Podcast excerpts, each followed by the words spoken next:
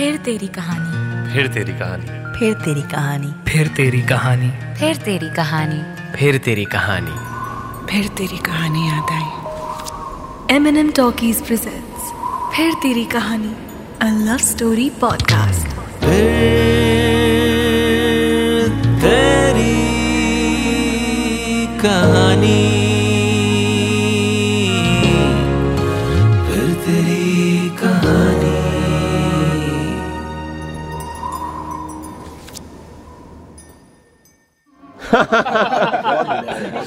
भाई तारिक साहब आपके उस शेर का जवाब नहीं।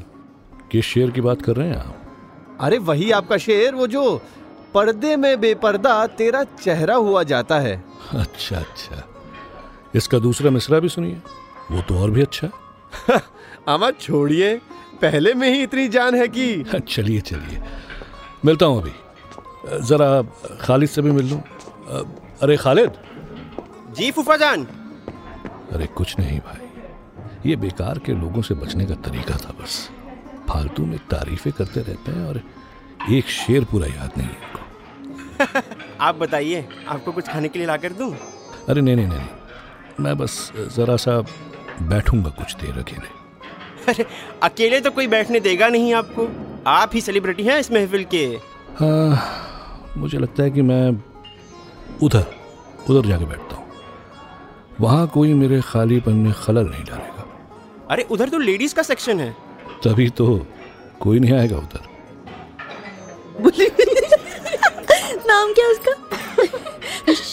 तारी साहब इधर ही आ रहे हैं। अस्सलाम वालेकुम साजिदा। बैठ सकता हूँ? जी जी बिल्कुल।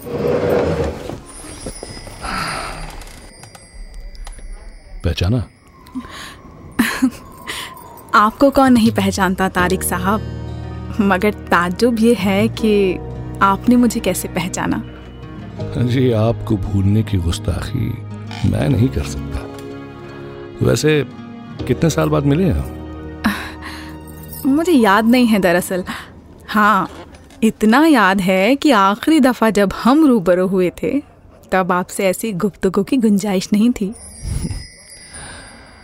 अट्ठारह साल पहले।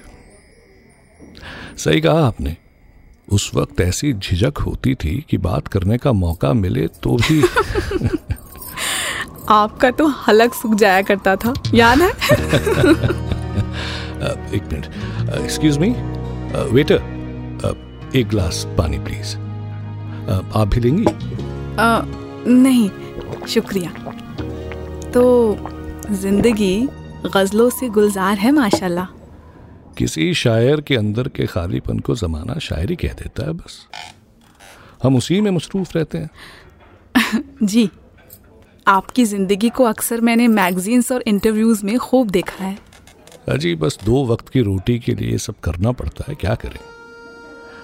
दर्द बेच के खुशी खरीदते हैं हम तो। खैर आप बताएँ। बस क्या बताएँ? ज़िंदगी की उलझनों से जूझ रहे हैं। एक यही खुशी है कि किसी की ख्वाहिशों का सामान है। बहुत खुश नसीब होंगे वो। आप जिनकी ख्वाहिश माफ़ी चाहती हूँ तारिक साहब। एक ऑटोग्राफ मिलेगा? हम्म, अभी नहीं माजिदा। हम कुछ ज़रूरी बात कर रहे हैं। अरे रे ऐसी हसीन बच्ची का दिल नहीं दुखाते। ला बेटा इधर लो। आ, क्या नाम बताया आपने? माजिदा। हम्म। ये लीजिए। और एक शेर भी लिख दीजिए ना प्लीज़ कैसा शेर? अ, कोई भी जो भी इस मौके पे फिट बैठता हो। अच्छा तो ये ताज़ा शेर बस आपके लिए। कब रूबरू हुए क्या गुफ्तगू हुई अब याद ही नहीं जीस्त कब शुरू हुई। वाह माशाल्लाह बहुत खूब। शुक्रिया तारिक साहब। I am a big fan खुश रहो खुश रहो। माजिदा चलो अब जाओ। थैंक यू तारिक साहब। बाय साजदा बहुत प्यारी बच्ची है तुम्हारी। अ, अच्छा एक काम करें। अ, जरा उधर की तरफ़ टहलते हुए चलते हैं। ज़रूरी है क्या? आपके साथ दो कदम चल लूँगी तो मैं भी खुद को खुश नसीब समझूँगी। और वैसे भी एक बच्ची ऑटोग्राफ लेकर गई है अभी उसकी बाकी सहेलियाँ आती होंगी। मैं खूब जानती हूँ उन सबको। बिल्कुल जानती होंगी। आप खुद भी तो ऐसी ही थी। आइए चलिए। गार्डन की तरफ़ चलते हैं। जी। हैदराबाद में सब कैसे हैं? हैदराबाद? हाँ आपकी शादी वहीं हुई थी ना?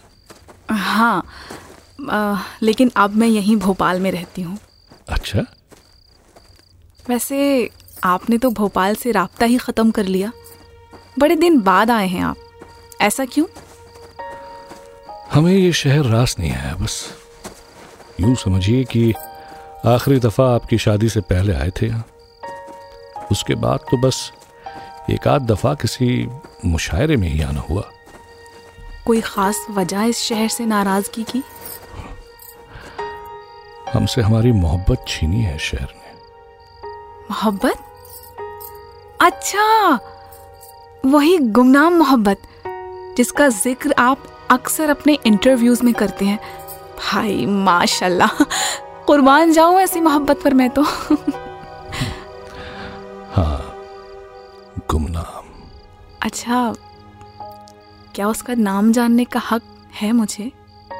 जिसकी गुमनामी से है जहाँ में शोहरत हमारी।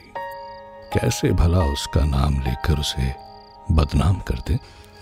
ओफो। चलिए हमें ना बताइए। उसे तो पता है ना कि आप उससे मोहब्बत करते हैं। अब क्या बताऊँ साजिदा?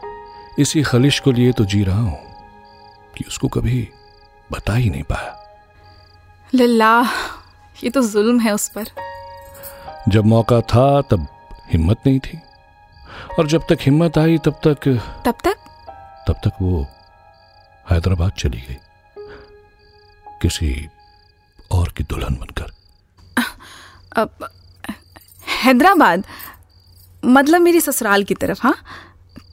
क्या नाम था उनका? साजिदा। मेरा मतलब है जाने दो उस वक्त को। मैं नाम नहीं ले सकता। याद करने दीजिए ना। बड़ा अच्छा वक्त था। मुझे भी किसी से इश्क हुआ था। और उसी से शादी हुई आपकी है ना? मैं बीस साल की थी। नादान उम्र थी। अल्हड़पन था। वो दौर भी अजब था। लड़कियाँ बामुश्किल पढ़ने जाती थी। मैं ग्रेजुएशन फाइनल ईयर में थी। आपको याद है हमारी पहली मुलाकात? अरे खालिद मामू की हवेली की दलान में। जी जी। और आप काली शेरवानी में आए थे। और तुम गुलाबी सूट में बैडमिंटन खेल रही हाँ और आपने दुपट्टा गले से डालकर कमर तक बाँध रखा था। कई लोग हवेली में आते जाते थे। मगर आपको देख के जैसे जैसे शर्म से आ गई थी। गेम बीच में छोड़ के रैकेट फेंक के तुम अंदर भागी और सायरा ने आवाज़ दी। अपी खेल बीच में छोड़ के कहाँ भाग रही हो? और मैंने तुमसे जाते जाते पूछा क्या मैं आपकी जगह ले सकता हूँ? ओ तो वो गेम आपने कंप्लीट किया था? हाँ भाई और तभी से मेरी और सायरा की दोस्ती हो गई थी। लिल्ला क्या दिन थे ना वो? मैं तीन महीने के लिए आया था। अपनी शायरी के कलेक्शन पे सलाह लेने। खालिद मामू से ही शायरी की ट्रेनिंग शुरू हुई थी। वो तीन महीने मुझे आज तक याद है। हाँ, बस याद ही तो है जहन की पीठ पे बोझ जैसे।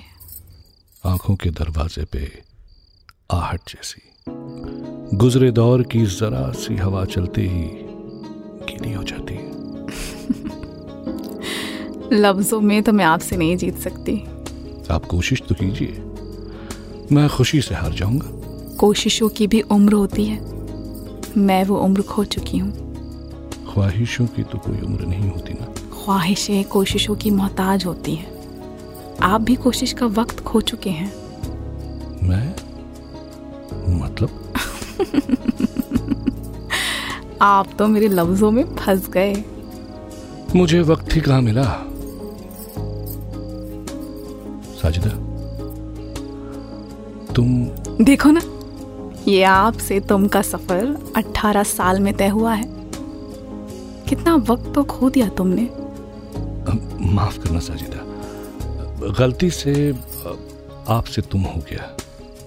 गलती तो तुमसे तब हुई थी जब तुमने माजिदा को मेरी बेटी समझा था। हाँ तो साजिदा माजिदा मतलब तुम दोनों माँ बेटी नहीं हो? आप शायरों की यही तो परेशानी है। काफिया मिल गया तो पूरी शायरी बना देते हैं। तो फिर ये बच्ची माजिदा कौन है? वो मेरी बहन की बेटी है। मेरी भांजी है। इफ्फत आपा की बेटी। अरे मुझे लगा कि खैर तो तुम्हारे बच्चे?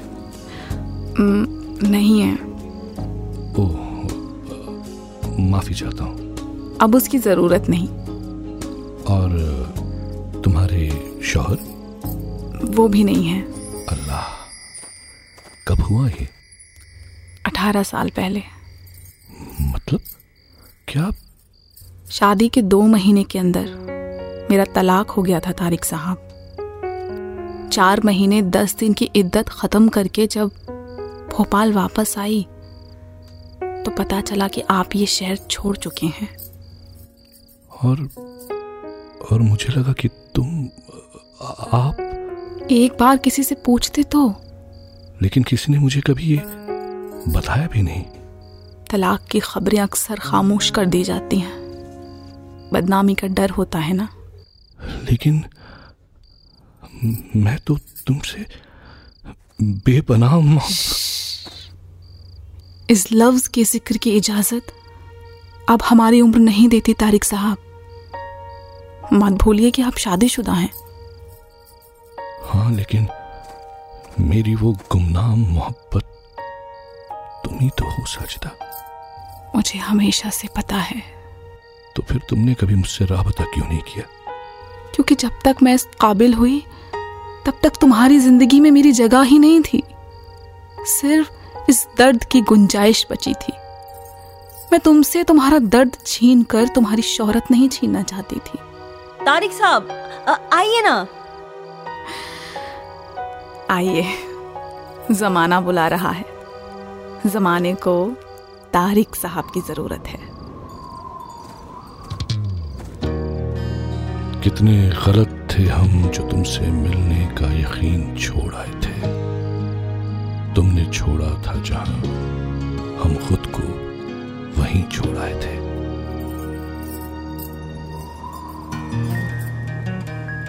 फिर तेरी कहानी। फिर तेरी कहानी। फिर तेरी कहानी। फिर तेरी कहानी। फिर तेरी कहानी। फिर तेरी कहानी।